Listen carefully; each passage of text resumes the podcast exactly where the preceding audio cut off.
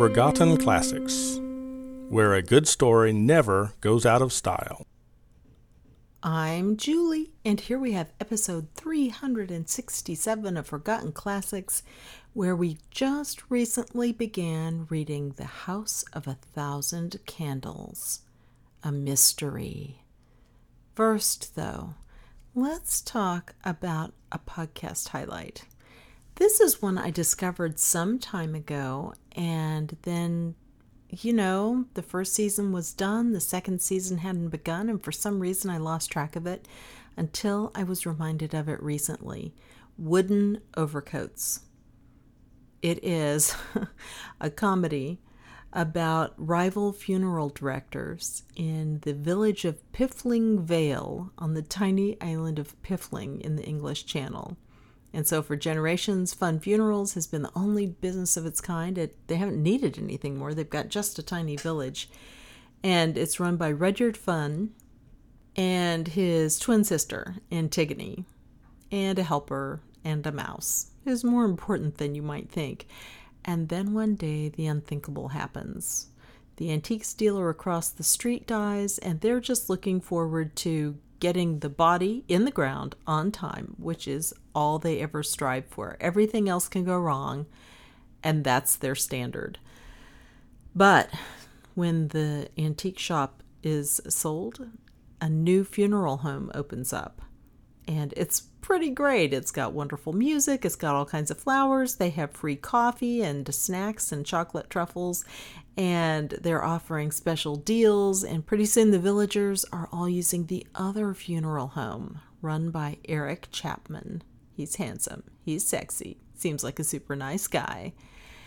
And of course, Rudyard just has a huge meltdown, plus their business is struggling. So every episode after the first one brings us some new scheme of Rudyard's to get rid of Eric Chapman and restore the status quo. Except, of course, we know they're going to all fail spectacularly, and that's half the fun. And also, different people are attracted to Eric. Eric's attracted to somebody who's not interested in him, so we have these dynamics going on at the same time. I've only listened to the first season, and the second season didn't really do quite as well as the first, from what I heard from my informant who reminded me.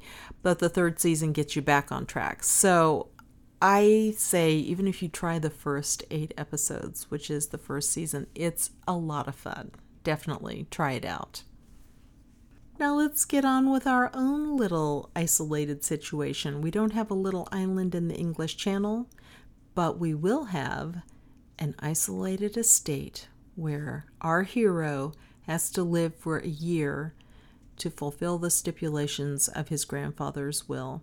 It doesn't sound like he's going to inherit that much, but I do love the fact that he says repeatedly, Oh, my grandfather, he was a grand old man, and I didn't treat him well enough, and I'm going to do this last thing for him.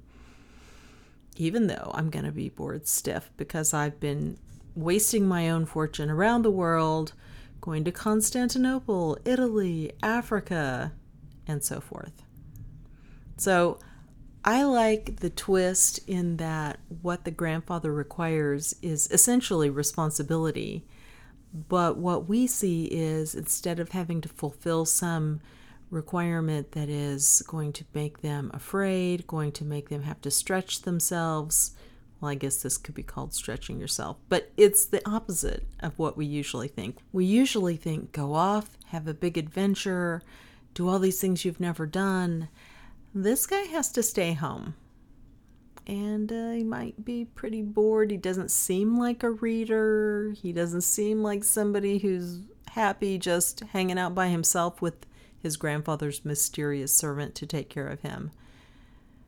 So that's the setup. Plus, if you don't stay there for a year, I'm giving the house to somebody else, this lady. And if you guys get married within five years of meeting, neither of you gets anything. Well, duh.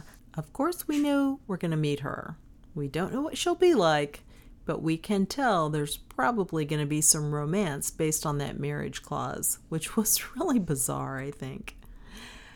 Anyway, we're going to see what the estate's like this time and meet some new people. And maybe, just maybe, mysterious events will begin to unfold. Let's dive in.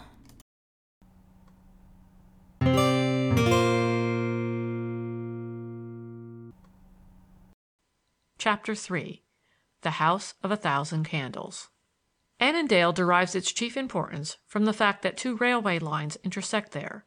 The Chicago express paused only for a moment while the porter deposited my things beside me on the platform. Light streamed from the open door of the station; a few idlers paced the platform, staring into the windows of the cars; the village hackman languidly solicited my business. Suddenly out of the shadows came a tall, curious figure of a man clad in a long ulster.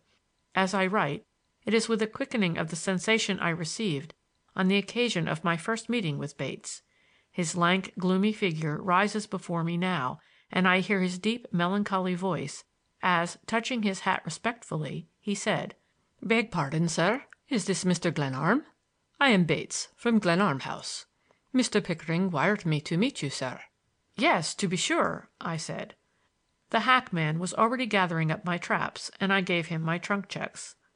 "How far is it?" I asked, my eyes resting, a little regretfully, I must confess, on the rear lights of the vanishing train. "Two miles, sir," Bates replied. "There's no other way over but the hack in winter. In summer the steamer comes right into our dock."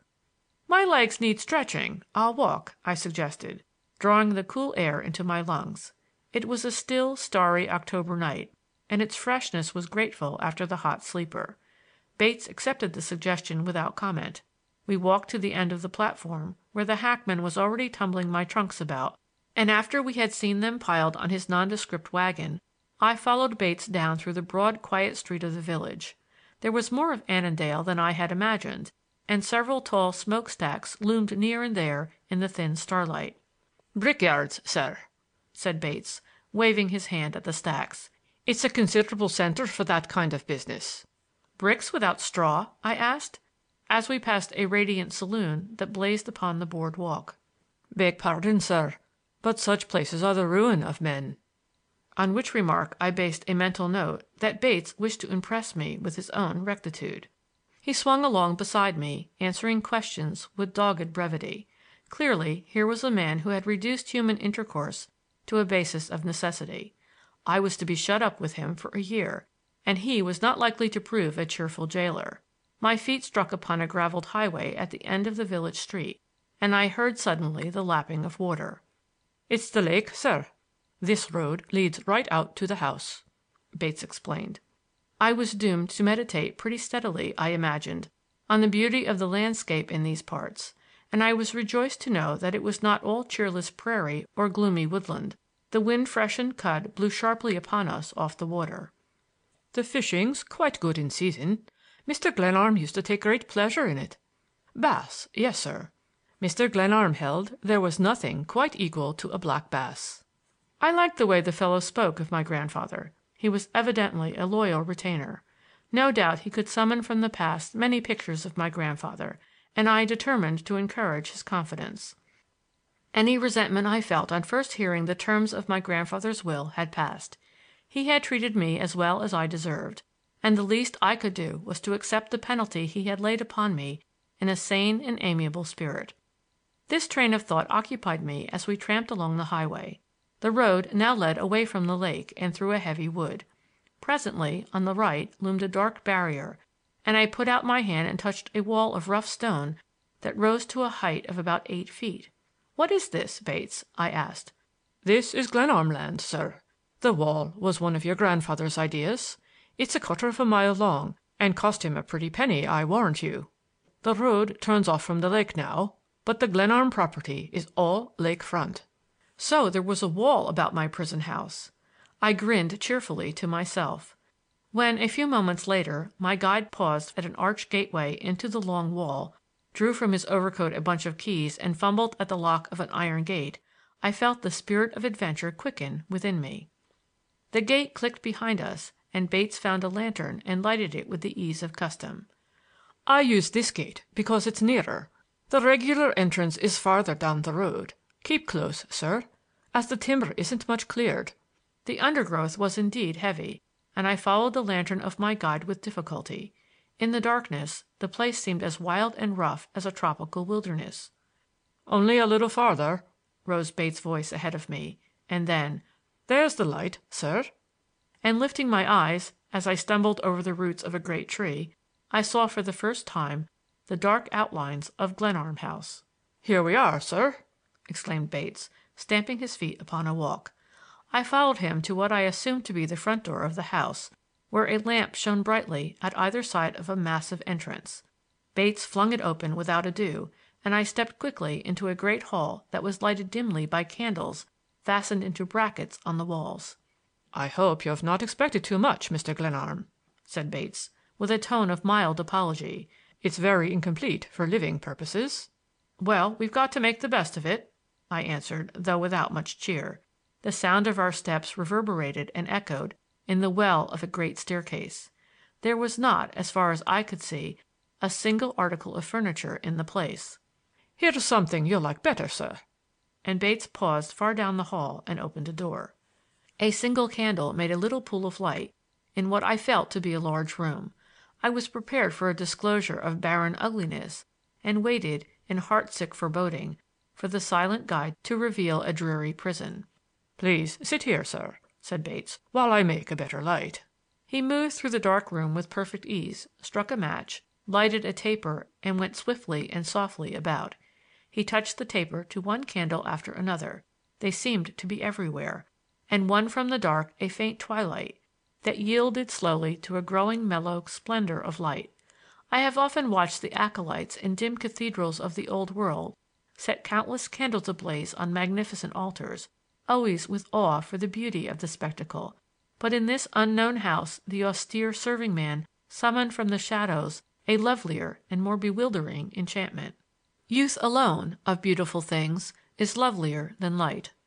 The lines of the walls receded as the light increased, and the raftered ceiling drew away, luring the eyes upward. I rose with a smothered exclamation on my lips and stared about, snatching off my hat in reverence as the spirit of the place wove its spell about me. Everywhere there were books. They covered the walls to the ceiling, with only long French windows and an enormous fireplace breaking the line. Above the fireplace a massive dark oak chimney breast further emphasized the grand scale of the room. From every conceivable place, from shelves built for the purpose, from brackets that thrust out long arms among the books, from a great crystal chandelier suspended from the ceiling, and from the breast of the chimney, innumerable candles blazed with dazzling brilliancy. I exclaimed in wonder and pleasure as Bates paused, his sorcerer's wand in hand. "Mr. Glenarm was very fond of candlelight. He liked to gather up candlesticks, and his collection is very fine. He called his place the House of a Thousand Candles. There's only about a hundred here, but it was one of his conceits that when the house was finished there would be a thousand lights. He had quite a joking way, your grandfather. It suited his humor to call it a thousand. He enjoyed his own pleasantries, sir." "I fancy he did," I replied, staring in bewilderment. "Oil lamps might be more suited to your own taste, sir, but your grandfather would not have them. Old brass and copper were specialties with him, and he had a particular taste, Mr. Glenarm had, in glass candlesticks. He held that the crystal was most effective of all. I'll go and let in the baggageman, and then serve you some supper." He went somberly out, and I examined the room with amazed and delighted eyes. It was fifty feet long and half as wide. The hard wood floor was covered with handsome rugs; every piece of furniture was quaint or interesting. Carved in the heavy oak paneling above the fireplace, in large Old English letters, was the inscription: "The spirit of man is the candle of the Lord." And on either side great candelabra sent long arms across the hearth. All the books seemed related to architecture. German and French works stood side by side among those English and American authorities. I found archaeology represented in a division where all the titles were Latin or Italian. I opened several cabinets that contained sketches and drawings, all in careful order, and in another I found an elaborate card catalogue evidently the work of a practised hand. The minute examination was too much for me. I threw myself into a great chair that might have been spoil from a cathedral, satisfied to enjoy the general effect. To find an apartment so handsome and so marked by good taste in the midst of an Indiana wood staggered me. To be sure, in approaching the house I had seen only a dark bulk that conveyed no sense of its character or proportions, and certainly the entrance hall had not prepared me for the beauty of this room.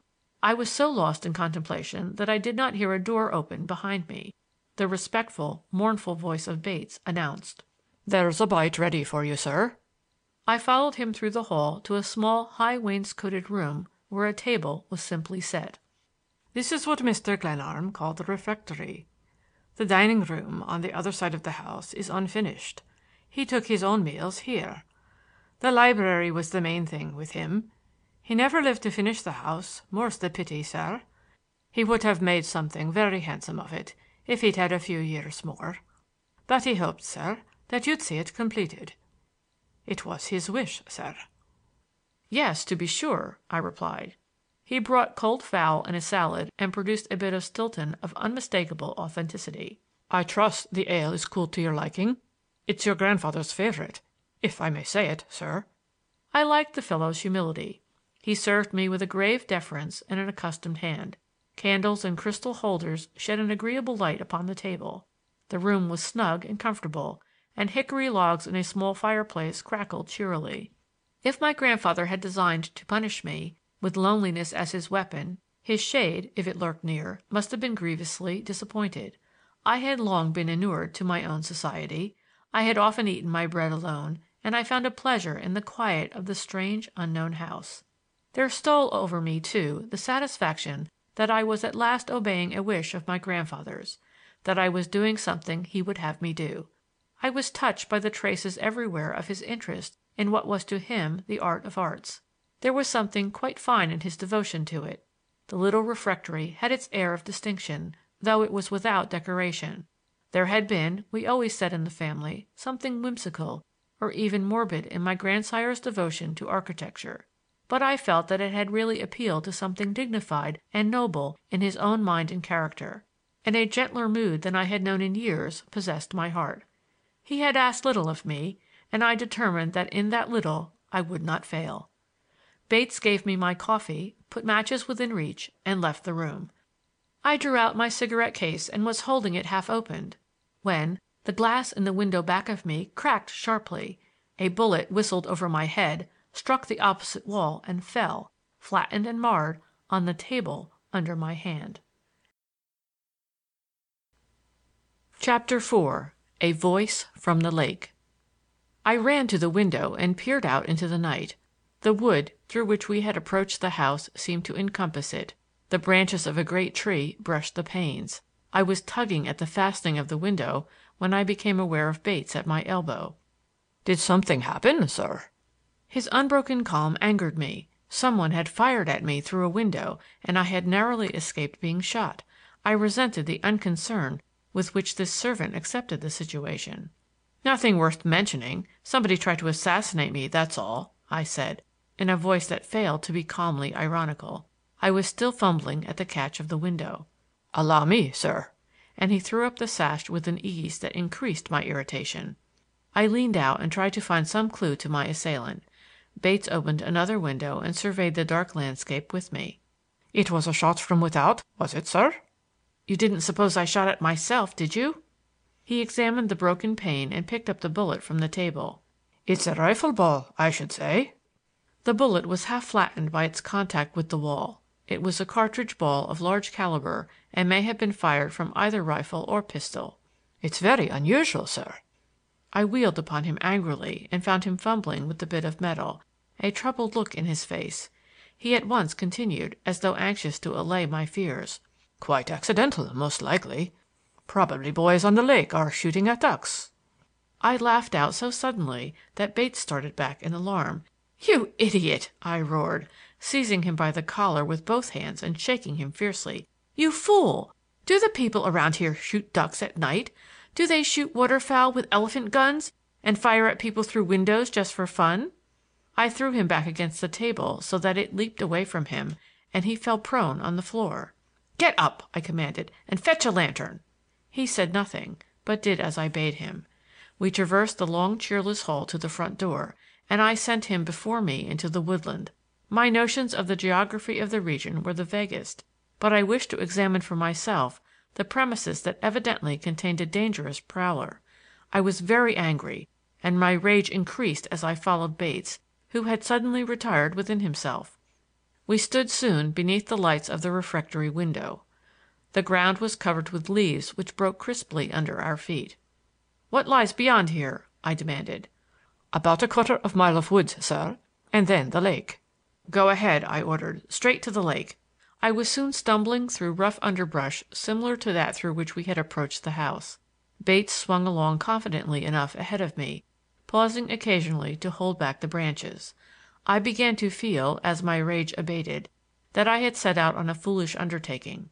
I was utterly at sea as to the character of the grounds.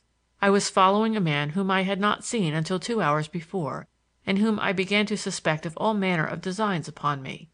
It was wholly unlikely that the person who had fired into the windows would lurk about, and moreover the light of the lantern, the crack of the leaves and the breaking of the boughs advertised our approach loudly.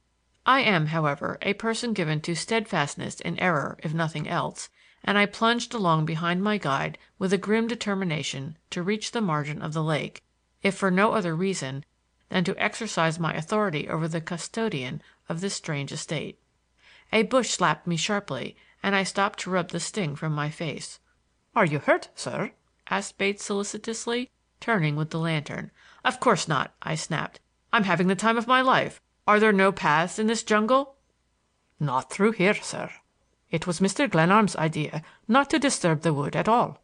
He was very fond of walking through the timber." "Not at night, I hope. Where are we now?" "Quite near the lake, sir." "Then go on." I was out of patience with Bates, with the pathless woodland, and I must confess, with the spirit of John Marshall Glenarm, my grandfather. We came out presently upon a gravelly beach, and Bates stamped suddenly on planking. "This is Glenarm Dock, sir, and that's the boat house." He waved his lantern toward a low structure that rose dark beside us. As we stood silent, peering out into the starlight, I heard distinctly the dip of a paddle and the soft gliding motion of a canoe. "It's a boat, sir," whispered Bates, hiding the lantern under his coat. I brushed past him and crept to the end of the dock. The paddle dipped on silently and evenly in the still water, but the sound grew fainter. A canoe is the most graceful, the most sensitive, the most inexplicable contrivance of man. With its paddle you may dip up stars along quiet shores or steal into the very harbor of dreams. I knew that furtive splash instantly, and knew that a trained hand wielded the paddle. My boyhood summers in the Maine woods were not, I frequently find, wholly wasted. The owner of the canoe had evidently stolen close to the Glenarm dock, and had made off when alarmed by the noise of our approach through the wood. "Have you a boat here?" "The boat house is locked, and I haven't the key with me, sir," he replied without excitement. "Of course you haven't it!" I snapped, full of anger at his tone of irreproachable respect, and at my own helplessness. I had not even seen the place by daylight, and the woodland behind me and the lake at my feet were things of shadow and mystery. In my rage I stamped my foot. "Lead the way back!" I roared. I had turned through the woodland when suddenly there stole across the water a voice. A woman's voice, deep, musical and deliberate. "Really, I shouldn't be so angry if I were you," it said, with a lingering note on the word angry. "Who are you? What are you doing there?" I bawled. "Just enjoying a little tranquil thought," was the drawling, mocking reply. Far out upon the water I heard the dip and glide of the canoe, and saw faintly its outline for a moment; then it was gone. The lake, the surrounding wood, were an unknown world; the canoe a boat of dreams. Then again came the voice. "Good night, merry gentlemen." "It was a lady, sir," remarked Bates, after we had waited silently for a full minute. "How clever you are!" I sneered. "I suppose ladies prowl around here at night, shooting ducks, or into people's houses." "It would seem quite likely, sir." I should have liked to cast him into the lake, but he was already moving away, the lantern swinging at his side. I followed him, back through the woodland to the house.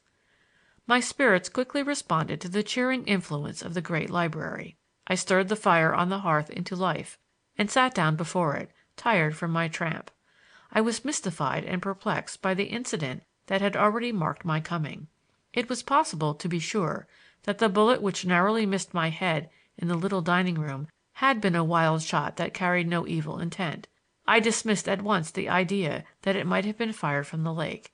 It had crashed through the glass with too much force to have come so far, and, moreover, I could scarcely imagine even a rifle ball's finding an unimpeded right of way through so dense a strip of wood. I found it difficult to get rid of the idea that some one had taken a pot shot at me. The woman's mocking voice from the lake added to my perplexity. It was not, I reflected, such a voice as one might expect to hear from a country girl, nor could I imagine any errand that would excuse a woman's presence abroad on an October night whose cool air inspired first confidences with fire and lamp. There was something haunting in that last cry across the water. It kept repeating itself over and over in my ears. It was a voice of quality, of breeding and charm. "Good night, merry gentlemen!" In Indiana, I reflected, rustics, young or old, men or women, were probably not greatly given to salutations of just this temper. Bates now appeared. "Beg pardon, sir, but your room's ready whenever you wish to retire." I looked about in search of a clock. "There are no timepieces in the house, Mr. Glenarm. Your grandfather was quite opposed to them. He had a theory, sir, that they were conducive, as he said, to idleness. He considered that a man should work by his conscience, sir, and not by the clock, the one being more exacting than the other." I smiled as I drew out my watch, as much at Bates' solemn tones and grim, lean visage as at his quotation from my grandsire. But the fellow puzzled and annoyed me. His unobtrusive black clothes, his smoothly brushed hair, his shaven face, awakened an antagonism in me. Bates, if you didn't fire that shot through the window, who did? Will you answer me that?" "Yes, sir. If I didn't do it, it's quite a large question who did. I'll grant you that, sir." I stared at him. He met my gaze directly without flinching, nor was there anything insolent in his tone or attitude. He continued: "I didn't do it, sir. I was in the pantry when I heard the crash in the refectory window. The bullet came from out of doors, as I should judge, sir." The facts and conclusions were undoubtedly with Bates and I felt that I had not acquitted myself credibly in my effort to fix the crime on him. My abuse of him had been tactless, to say the least, and I now tried another line of attack. "Of course, Bates, I was merely joking. What's your own theory of the matter?" "I have no theory, sir. Mr. Glenarm always warned me against theories. He said, if you will pardon me, there was great danger in the speculative mind." The man spoke with a slight Irish accent, which in itself puzzled me. I have always been attentive to the peculiarities of speech, and his was not the brogue of the Irish servant class. Larry Donovan, who was English born, used on occasions an exaggerated Irish dialect that was wholly different from the smooth, liquid tones of Bates. But more things than his speech were to puzzle me in this man. "The person in the canoe how do you account for her?" I asked. "I haven't accounted for her, sir. There's no women on these grounds, or any sort of person, except ourselves. "But there are neighbors, farmers, people of some kind must live along the lake." "A few, sir. And then there's the school, quite a bit beyond your own west wall." His slight reference to my proprietorship, my own wall, as he put it, pleased me. "Oh, yes, there is a school. Girls? Yes. Mr. Pickering mentioned it. But the girls hardly paddle on the lake at night, at this season, hunting ducks, should you say, Bates?" "I don't believe they do any shooting, Mr. Glenarm. It's a pretty strict school, I judge, sir, from all accounts." "And the teachers, are they all women?" "They're the Sisters of St. Agatha, I believe they call them. I sometimes see them walking abroad. They're very quiet neighbors, and they go away in the summer, usually, except Sister Theresa. The school's her regular home, sir. And there's the little chapel quite near the wall. The young minister lives there, and the gardener's the only other man on the grounds. So my immediate neighbors were Protestant nuns and schoolgirls, with a chaplain and a gardener thrown in for variety. Still, the chaplain might be a social resource. There was nothing in the terms of my grandfather's will to prevent my cultivating the acquaintance of a clergyman. It even occurred to me that this might be part of the game. My soul was to be watched over by a rural priest, while, there being nothing else to do, I was to give my attention to the study of architecture. Bates, my guard and housekeeper, was brushing the hearth with deliberate care. "Show me my cell," I said, rising, "and I'll go to bed." He brought from somewhere a great brass candelabra that held a dozen lights, and explained: "This was Mr. Glenarm's habit. He always used this one to go to bed with. I'm sure he'd wish you to have it, sir." I thought I detected something like a quaver in the man's voice. My grandfather's memory was dear to him, I reflected, and I was moved to compassion for him. "How long were you with Mr. Glenarm, Bates?" I inquired, as I followed him into the hall. "Five years, sir. He employed me the year you went abroad. I remember very well his speaking of it. He greatly admired you, sir." He led the way, holding the cluster of lights high for my guidance up the broad stairway. The hall above shared the generous lines of the whole house, but the walls were white and hard to the eye. Rough planks had been laid down for a floor, and beyond the light of the candles lay a dark region that gave out ghostly echoes as the loose boards rattled under our feet. "I hope you'll not be too disappointed, sir," said Bates, pausing a moment before opening a door. "It's all quite unfinished, but comfortable, I should say quite comfortable." Open the door! He was not my host, and I did not relish his apology. I walked past him into a small sitting room that was, in a way, a miniature of the great library below. Open shelves filled with books lined the apartment to the ceiling on every hand, save where a small fireplace, a cabinet and table were built into the walls. In the center of the room was a long table with writing materials set in nice order. I opened a handsome case and found that it contained a set of draughtsman's instruments. I groaned aloud. "Mr. Glenarm preferred this room for working. The tools were his very own, sir." "The devil they were!" I exclaimed irascibly. I snatched a book from the nearest shelf and threw it open on the table. It was "The Tower: Its Early Use for Purposes of Defense, London, 1816." I closed it with a slam. "The sleeping room is beyond, sir. I hope "Don't you hope any more," I growled, "and it doesn't make any difference whether I'm disappointed or not." "Certainly not, sir he replied in a tone that made me ashamed of myself. The adjoining bedroom was small and meagerly furnished. The walls were untinted and were relieved only by prints of English cathedrals, French chateaux, and like suggestions of the best things known to architecture. The bed was the commonest iron type, and the other articles of furniture were chosen with a strict regard for utility. My trunks and bags had been carried in, and Bates asked from the door for my commands. "Mr. Glenarm always breakfasted at seven thirty, sir, as near as he could hit it without a timepiece. And he was quite punctual. His ways were a little odd, sir.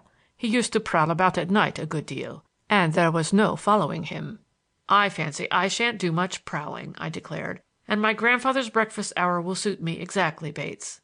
"If there's nothing further, sir." "That's all. And, Bates "Yes, Mr. Glenarm?" Of course you understand that I didn't really mean to imply that you had fired that shot at me?" "I beg you not to mention it, Mr. Glenarm." "But it was a little queer. If you should gain any light on the subject, let me know." "Certainly, sir." "But I believe, Bates, that we'd better keep the shades down at night. These duck hunters hereabouts are apparently reckless, and you might attend to these now and every evening hereafter." I wound my watch as he obeyed. I admit that in my heart I still half suspected the fellow of complicity with the person who had fired at me through the dining room window. It was rather odd, I reflected, that the shade should have been open, though I might account for this by the fact that this curious unfinished establishment was not subject to the usual laws governing orderly housekeeping. Bates was evidently aware of my suspicions, and he remarked, drawing down the last of the plain green shades: "Mr. Glenarm never drew them, sir. It was a saying of his, if I may repeat his words, that he liked the open. These are eastern windows, and he took a quiet pleasure in letting the light waken him.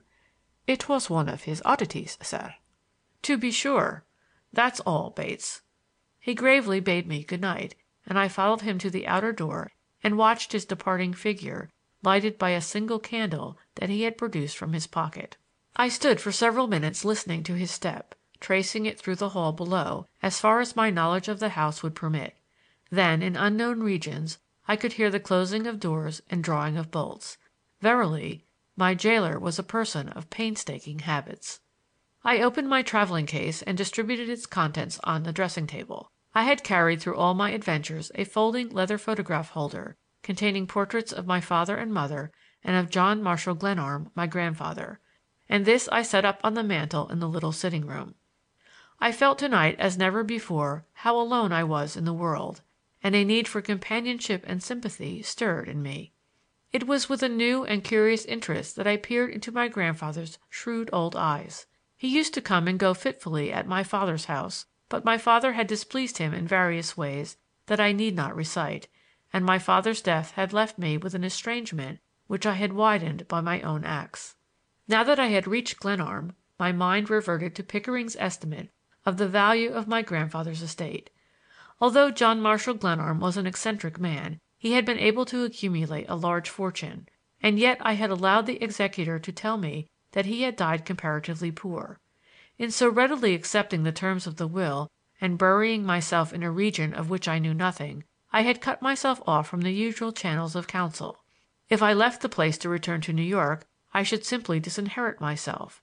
At Glenarm I was, and there I must remain to the end of the year. I grew bitter against Pickering as I reflected upon the ease with which he had got rid of me.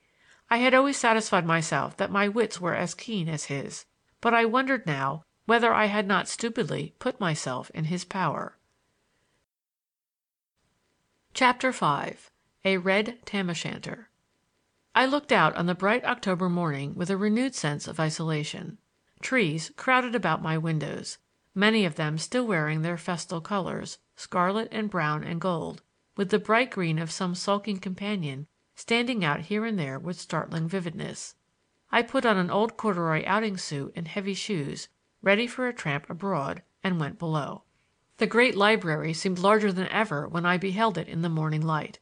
I opened one of the French windows and stepped out onto a stone terrace, where I gained a fair view of the exterior of the house, which proved to be a modified Tudor, with battlements and two towers. One of the latter was only half finished, and to it and other parts of the house the workmen's scaffolding still clung. Heaps of stone and piles of lumber were scattered about in great disorder.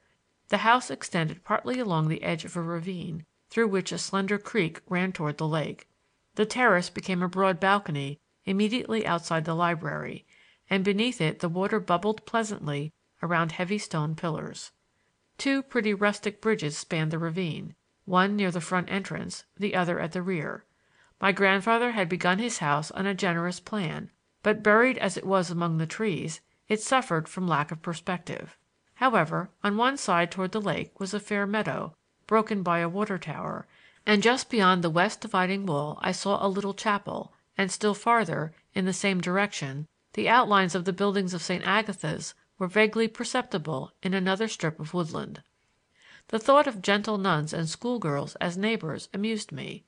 All I asked was that they should keep to their own side of the wall. I heard behind me the careful step of Bates. "Good morning, Mr. Glenarm. I trust you rested quite well, sir." His figure was as austere, his tone as respectful and colorless as by night. The morning light gave him a pallid cast. He suffered my examination coolly enough. His eyes were, indeed, the best thing about him. "This is what Mr. Glenarm called the platform. I believe it's in Hamlet, sir." I laughed aloud. Elsinore, a platform before the castle! "It was one of Mr. Glenarm's little fancies, you might call it, sir." And the ghost! Where does the murdered majesty of Denmark lie by day?" "I fear it has not been provided, sir. As you see, Mr. Glenarm, the house is quite incomplete. My late master had not carried out all his plans." Bates did not smile. I fancied he never smiled, and I wondered whether John Marshall Glenarm had played upon the man's lack of humor. My grandfather had been possessed of a certain grim, ironical gift at jesting, and quite likely he had amused himself by experimenting upon his serving man. "You may breakfast when you like, sir." And thus admonished, I went into the refectory. A newspaper lay at my plate; it was the morning's issue of a Chicago daily. I was, then, not wholly out of the world, I reflected scanning the headlines. "Your grandfather rarely examined the paper. Mr. Glenarm was more particularly interested in the old times. He wasn't what you might call up to date, if you will pardon the expression, sir." "You are quite right about that, Bates. He was a medievalist in his sympathies." "Thank you for that word, sir." I've frequently heard him apply it to himself. The plain omelette was a great favorite with your grandfather. I hope it is to your liking, sir." "It's excellent, Bates, and your coffee is beyond praise." "Thank you, Mr. Glenarm. One does what one can, sir."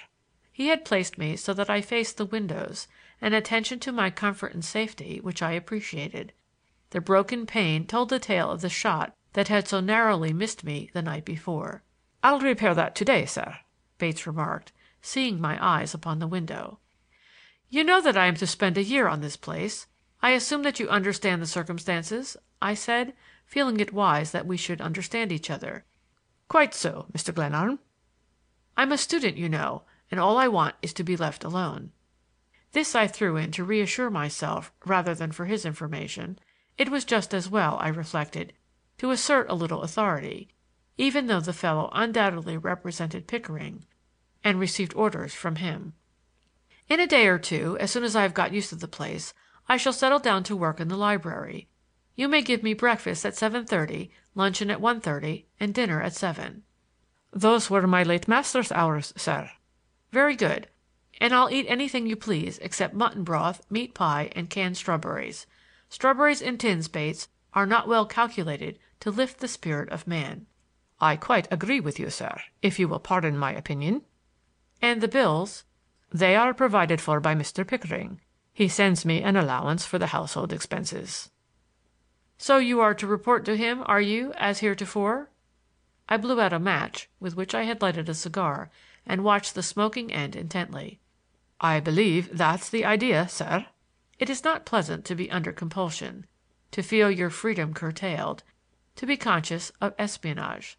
I rose without a word and went into the hall. "You may like to have the keys. There's two for the gates in the outer wall and one for the St. Agatha's gate. They're marked, as you see. And here's the hall door key and the boat house key that you asked for last night." After an hour spent in unpacking, I went out into the grounds.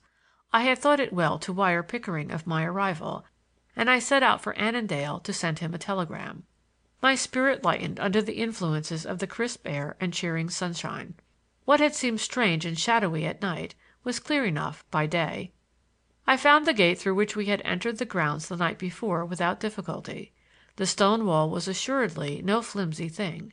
It was built in a thoroughly workmanlike manner, and I mentally computed its probable cost with amazement.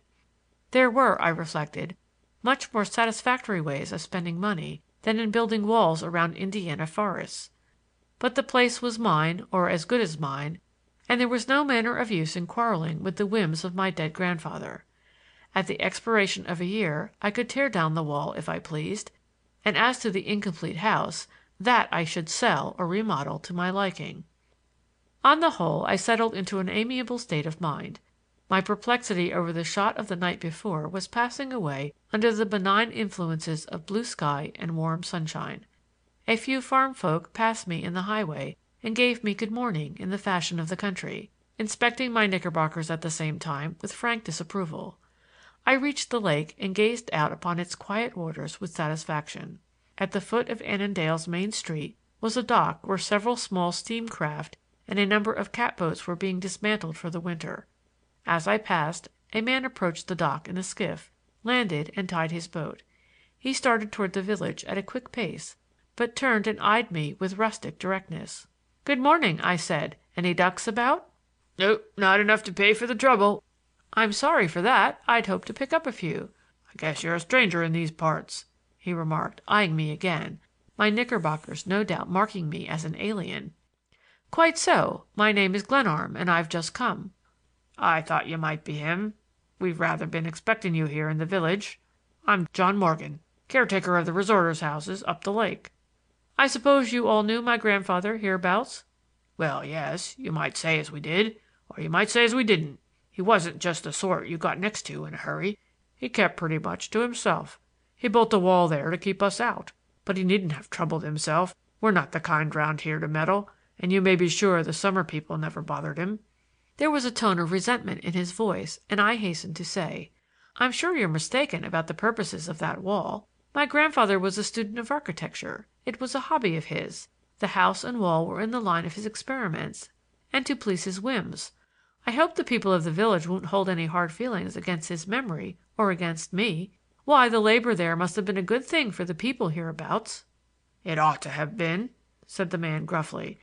"But that's where the trouble comes in. He bought a lot of queer fellows here under contract to work for him Italians or Greeks or some sort of foreigners.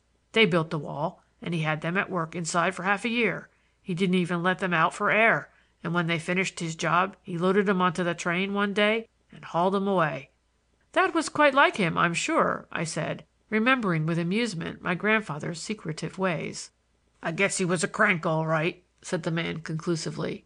It was evident that he did not care to establish friendly relations with the resident of Glenarm. He was about forty, light, with a yellow beard and pale blue eyes. He was dressed roughly, and wore a shabby soft hat. "Well, I suppose I'll have to assume responsibility for him and his acts," I remarked, piqued by the fellow's surliness. We had reached the center of the village, and he left me abruptly, crossing the street to one of the shops. I continued on to the railway station, where I wrote and paid for my message. The station master inspected me carefully as I searched my pockets for change. "You want your telegrams delivered at the house?" he asked. "Yes, please," I answered, and he turned away to his desk of clicking instruments without looking at me again. It seemed wise to establish relations with the post office, so I made myself known to the girl who stood at the delivery window. "You already have a box," she advised me. "There's a boy carries the mail to your house. Mr. Bates hires him." Bates had himself given me this information, but the girl seemed to find pleasure in imparting it with a certain severity. I then bought a cake of soap at the principal drug store and purchased a package of smoking tobacco, which I did not need, at a grocery. News of my arrival had evidently reached the villagers. I was conceited enough to imagine that my presence was probably of interest to them. But the station master, the girl at the post office and the clerks in the shops treated me with an unmistakable cold reserve. There was a certain evenness of the chill which they visited upon me, as though a particular degree of frigidity had been determined in advance. I shrugged my shoulders and turned toward Glenarm. My grandfather had left me a cheerful legacy of distrust among my neighbors, the result, probably, of importing foreign labor to work on his house. The surly Morgan had intimated as much, but it did not greatly matter. I had not come to Glenarm to cultivate the rustics, but to fulfill certain obligations laid down in my grandfather's will. I was, so to speak, on duty, and I much preferred that the villagers should let me alone. Comforting myself with these reflections, I reached the wharf, where I saw Morgan sitting with his feet dangling over the water, smoking a pipe. I nodded in his direction, but he feigned not to see me. A moment later he jumped into his boat and rowed out into the lake. When I returned to the house Bates was at work in the kitchen. This was a large square room with heavy timbers showing in the walls and low ceiling. There was a great fireplace having an enormous chimney and fitted with a crane and bobs, but for practical purposes a small range was provided. Bates received me placidly. "Yes, it's an unusual kitchen, sir. Mr. Glenarm copied it from an old kitchen in England. He took quite a pride in it. It's a pleasant place to sit in the evening, sir." He showed me the way below, where I found that the cellar extended under every part of the house and was divided into large chambers. The door of one of them was of heavy oak, bound in iron, with a barred opening at the top.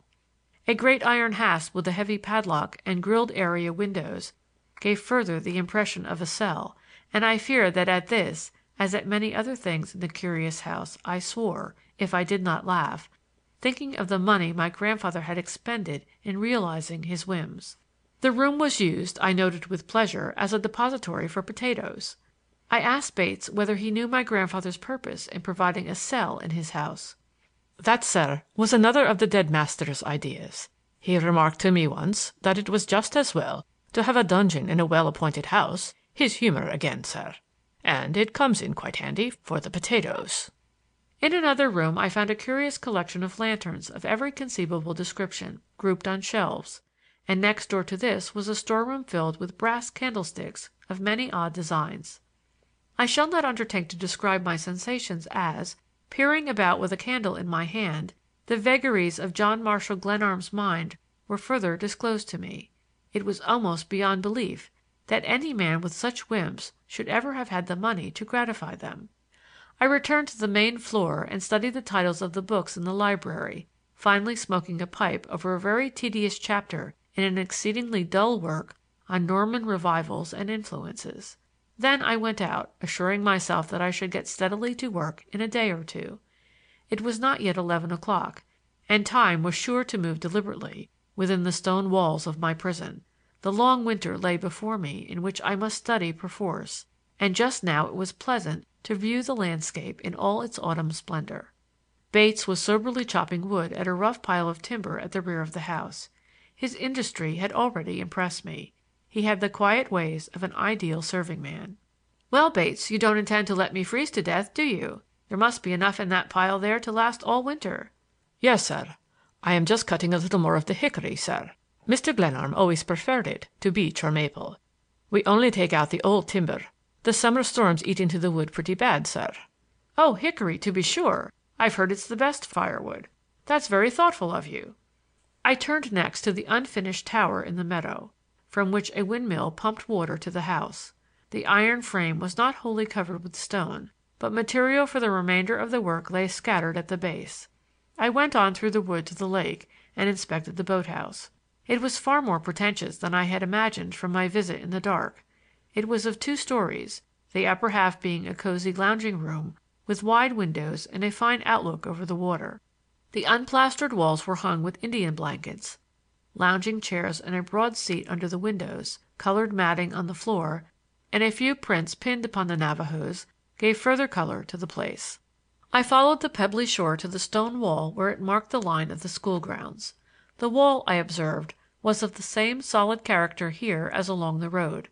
I tramped beside it, reflecting that my grandfather's estate in the heart of the Republic would some day give the lie to foreign complaints that we have no ruins in America. I had assumed that there was no opening in the wall, but halfway to the road I found an iron gate, fastened with chain and padlock, by means of which I climbed to the top. The pillars at either side of the gate were of huge dimensions and were higher than I could reach. An intelligent forester had cleared the wood in the school grounds, which were of the same general character as the Glenarm estate.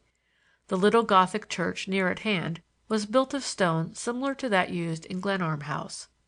As I surveyed the scene a number of young women came from one of the school buildings, and forming in twos and fours walked back and forth in a rough path that led to the chapel. A Sister clad in a brown habit lingered near or walked first with one and then another of the students.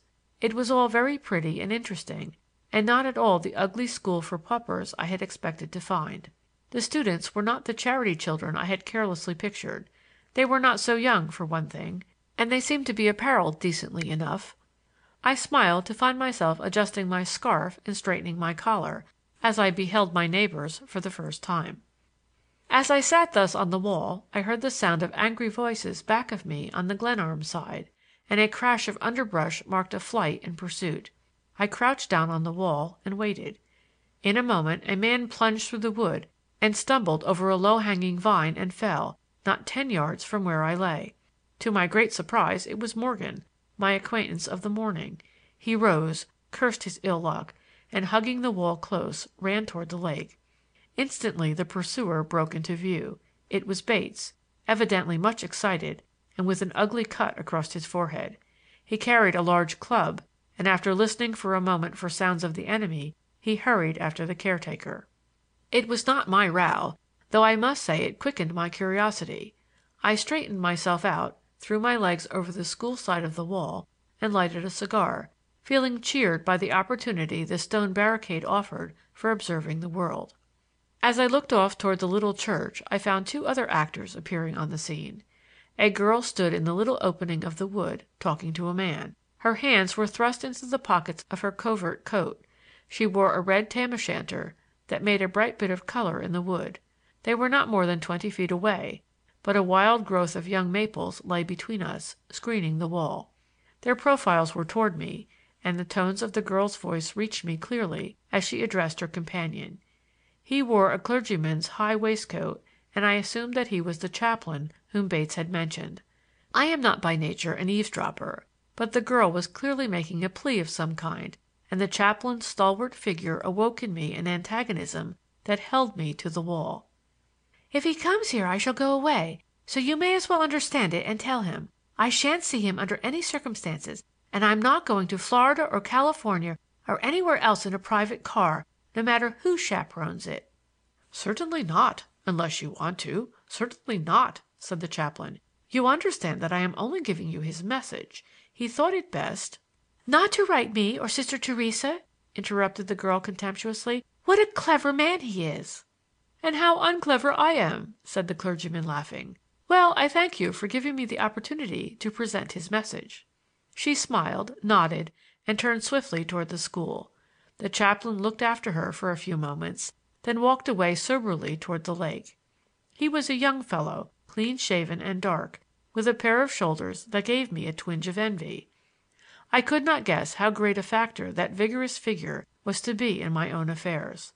As I swung down from the wall and walked toward Glenarm House, my thoughts were not with the athletic chaplain, but with the girl, whose youth was, I reflected, marked by her short skirt, the unconcern with which her hands were thrust into the pockets of her coat, and the irresponsible tilt of the tam o' shanter.